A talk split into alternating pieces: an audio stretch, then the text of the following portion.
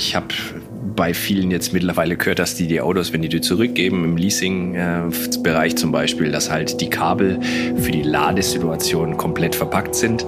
Heißt ergo, ähm, ja, keiner lädt auf, davon ausgegangen, wir haben ein Benzin- oder Dieselauto und machen dann zusätzlich eine Batterie rein und zusätzlich einen Elektromotor. Aber das ist ja nicht richtig. Wir sparen uns ja den Benzin- oder Dieselmotor, wir sparen uns den Tank und wir sparen uns die ganzen Emissionen.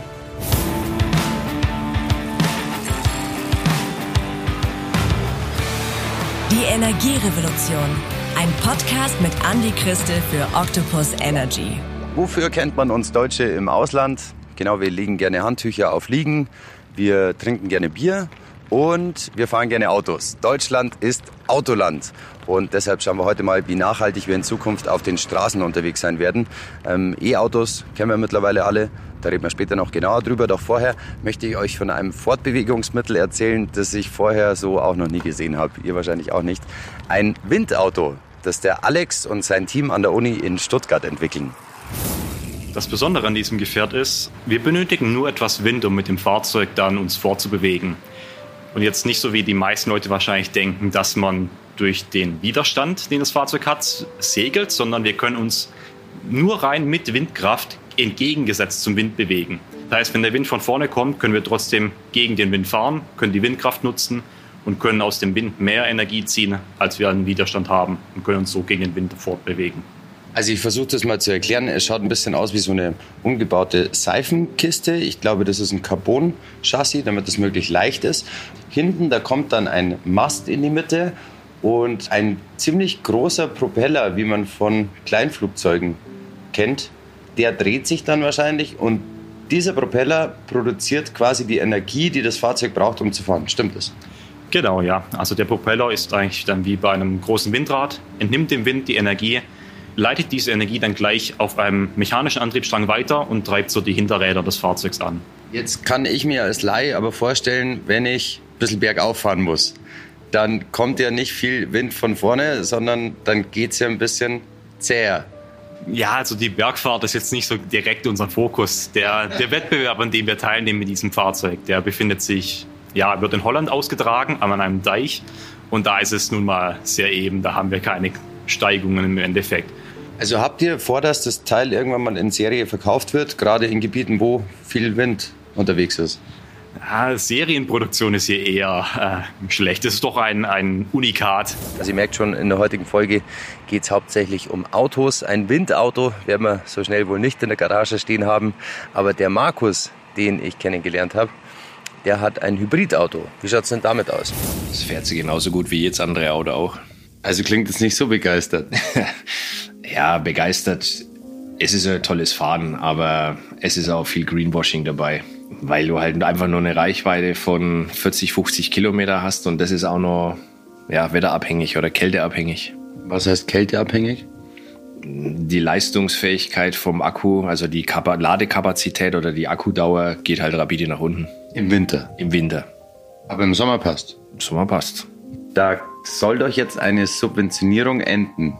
Also ich, ich, weiß aber jetzt nicht, welche, welche enden soll, weil du hast ja zwei Vorteile. Einerseits ist, äh, dass du beim Kauf vom Hybridfahrzeug einen preislichen äh, Vorteil hast. Und ähm, du versteuerst, wenn es zum Beispiel ein Firmenfahrzeug ist, wie bei mir, im Prinzip statt 1% für einen normalen Verbrenner im Prinzip halt äh, 0,5. Und warum glaubst du, fällt diese Subventionierung der Politik weg? Ich mutmaß mal. Also ich habe bei vielen jetzt mittlerweile gehört, dass die die Autos, wenn die die zurückgeben, im Leasing-Bereich zum Beispiel, dass halt die Kabel für die Ladesituation komplett verpackt sind. Heißt ergo, ähm, ja, keiner lädt auf, nutzen praktisch die Vorteile einerseits und andererseits äh, fahren sie über Verbrenner. Ja, da waren zwar einige Leute geil auf finanzielle Unterstützung in unserem Land, aber sie hatten keinen Bock, ihr Hybridauto auch an den Strom anzustecken. Die Subventionierung, ich habe mal nachgeschaut, für Hybridautos, die läuft 2023 aus und wer sich von euch ein E-Auto zulegen möchte, Der bekommt zwar weiterhin einen Zuschuss vom Staat, allerdings gibt es ab 2023 nicht mehr 6.000 Euro Prämie, sondern nur noch 4.500 Euro.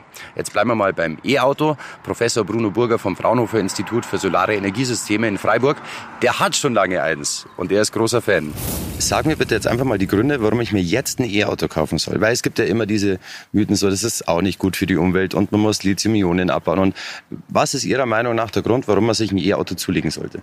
Ja, wir müssen von den CO2-Emissionen weg. Und jedes Auto hat einen Haufen Emissionen. Und der einzige, der einzige Weg ist die Elektromobilität. Also ich selber äh, bin ja Elektrotechniker, von daher natürlich affin für elektrische Sachen.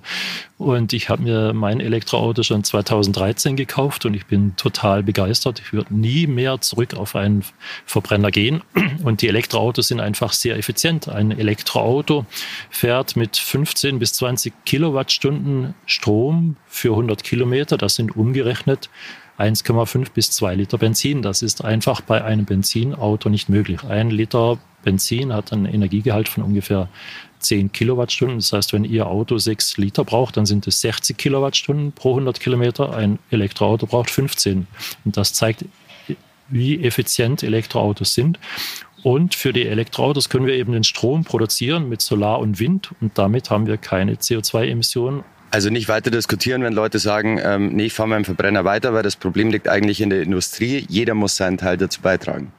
Ja, jeder Privatmann muss auch seinen Beitrag leisten. Jeder Privatmann hat ja die freie Entscheidung, kauft er sich ein SUV, was vielleicht sogar acht oder zehn Liter Sprit braucht, oder kauft er sich ein Elektroauto. Das kann jeder selber entscheiden. Aber jeder sollte bei dieser Entscheidung an das Klima denken. Zuletzt die Frage noch, ähm, es gibt den Mythos, dass sich ein E-Auto fürs Klima erst nach 160.000 Kilometer rentiert. Stimmt das? Wissen Sie das? Ja, da gibt es verschiedene Berechnungen, wann sich ein Elektroauto rentiert. Wann nicht. In vielen Berechnungen wird einfach davon ausgegangen, wir haben ein Benzin- oder Dieselauto und machen dann zusätzlich eine Batterie rein und zusätzlich einen Elektromotor. Aber das ist ja nicht richtig. Wir sparen uns ja den Benzin- oder Dieselmotor, wir sparen uns den Tank und wir sparen uns die ganzen Emissionen. Und was auch oft nicht berücksichtigt wird, ist, dass Lithium ist ja, wenn die Batterie jetzt das Ende der Lebensdauer vielleicht nach zehn Jahren oder sowas erreicht hat, ist das Lithium nicht kaputt. Dann ist die Batterie kaputt, aber das Lithium ist ja noch da als Stoff. Und das ganze Recycling, das muss man auch einrechnen. Und wenn wir erstmal in einer Kreislaufwirtschaft sind und das ganze Lithium recycelt wird und die anderen Stoffe, dann ist es auch nicht mehr so tragisch. Und wenn wir die Elektromobilität weiter ausbauen, dann werden auch die Batterien immer besser und immer umweltfreundlicher. Und wir können dann vielleicht mal aus einer alten Batterie wieder zwei neue machen, weil wir weniger Lithiumbedarf haben. Das waren jetzt sehr viele Zahlen, aber unterm Strich sagt Professor Burger, E-Autos sind in Sachen CO2-Ausstoß besser fürs Klima. Und in Sachen Lithium-Recycling gibt es noch einiges zu tun, aber haben wir ja schon gelernt, die Energierevolution, die ist ein Prozess. Und da ist nicht immer alles Gold, was glänzt. Genauso wie auf meiner Reise mit dem Fahrrad. Ich bin wirklich dankbar, dass ich diese Reise machen darf. Und gleichzeitig muss man sagen, es ist nicht immer alles Gold, was glänzt. Ähm, ich habe immer wieder mal Gliederschmerzen. Heute Nacht bin ich aufgewacht mit starken Halsschmerzen. Habe auch schon Corona-Test gemacht, der ist negativ, muss man mittlerweile immer dazu sagen. Ähm, ich werde mein Tagesziel heute nicht schaffen, bin deshalb ein bisschen langsamer unterwegs. Aber unterm Strich muss man tatsächlich sagen, ich habe seit dem ersten Tag fast jeden Tag Sonnenschein gehabt, einmal kurzen Regenschauer. Ähm, ansonsten perfektes Fahrradwetter, was natürlich jetzt den Waldboden nicht so freut, weil es ist schon ziemlich trocken. Aber für so eine Radeltour ist es natürlich umso schöner. Und deshalb bin ich ziemlich dankbar. Trotzdem mache ich mir jetzt eine Kopfschmerztablette rein. Am nächsten Tag, da ging es mir auch schon wieder besser. Ähm, jetzt haben wir die Experten zum Thema E-Mobilität gehört, aber ich habe auf dieser Reise auch einen Rentner getroffen, der war gerade mit seinen Kumpels beim Nordic Walken und er hat jahrzehntelang in der Automobilindustrie gearbeitet und ich sag mal seine ganz eigene Meinung zum Thema E-Auto. Äh, ich finde es eigentlich eine ganz gute Sache, nur so wie es momentan angedacht ist, wird es nie kommen. Und vor allem die Elektroindustrie, sprich die Hersteller des Stroms, ja, die brauchen noch mindestens zehn Jahre, bis sie das überhaupt befriedigen können, was hier eigentlich angedacht ist. Das geht gar nicht. Und jeder, wo jetzt momentan so ein Fahrzeug kauft und es nicht spezifisch ja, im, sagen wir, im Kurz- oder Mittelstreckebereich benutzt, sondern es auch im Langstreckebereich machen möchte, der hat ein Problem. Also glauben Sie, langfristig ist die Lösung, dass man lange Strecken quasi öffentlich macht, vielleicht mit dem Zug Zum und Beispiel. die Kurzstrecken mit dem Carsharing oder so? Für mich beginnt die Mobilität bereits schon mit dem mit dem E-Bike. Vom E-Bike bis im Prinzip bis zum Flugzeug. Und da muss man alles insgesamt sehen. Und ich glaube, dann ist man da auch richtig aufgestellt. Also er stört sich an dem Reichweitenproblem, welches aber keines ist, wenn man dem Stefan Jacobi aus Thüringen glaubt. Er ist E-Auto-Fan der ersten Stunde und seiner Meinung nach reicht es total aus, wenn man mit einer Energieladung 450 Kilometer weit kommt. Vor allem, wenn man, wie er und seine Frau, den Strom fürs Auto noch selbst produziert. Mit einer Photovoltaikanlage auf dem Dach. Die Spritpreise äh, sind ja jetzt in aller Munde, sage ich immer. Ne? Wo mir das erste Elektroauto gekauft haben, ja, was hat das gekostet? Ja, das hat 18.000 plus Miete gekostet. Ne, da gab es noch keine Förderung damals vor sieben Jahren. Und ach, um Gottes Willen, viel zu teuer für das Geld, da kann ich ja Benzin kaufen ohne Ende. So, jetzt haben wir hohe Benzinpreise. Ne? Jetzt die Diskussion genau andersrum. Ne? Da spricht keiner mehr, was äh, hat das Auto gekostet, was kostet der Strom, was kostet Benzin. Ne? Da wird wieder verglichen. Was würdest du den Leuten mit auf den Weg geben, die gerade überlegen, ihren Verbrenner gegen ein E-Auto einzutauschen? Also erstmal würde ich gucken oder sagen, wie alt ist das Verbrennerauto? Wer fährt es weiter? Ist es wirklich ein Schrotthaufen, der auf den Schrott muss? Oder ist, also ich bin jetzt nicht dafür, dass man jetzt ein altes Auto verkauft, was noch funktionsfähig ist, was noch TÜV kriegen würde, nur um ein E-Auto zu kaufen und das dann auf den Schrott schmeißt. Das ist ja total Käse. Ne? Das alte Auto muss so lange fahren, bis es wirklich auseinanderbricht. Das ist schon mal CO2-technisch von vornherein das Beste. Ne? Aber wenn jetzt wirklich das Auto Schrott ist und er will ein Elektroauto kaufen, ne, dann würde ich sagen, ein kleines Auto auf jeden Fall.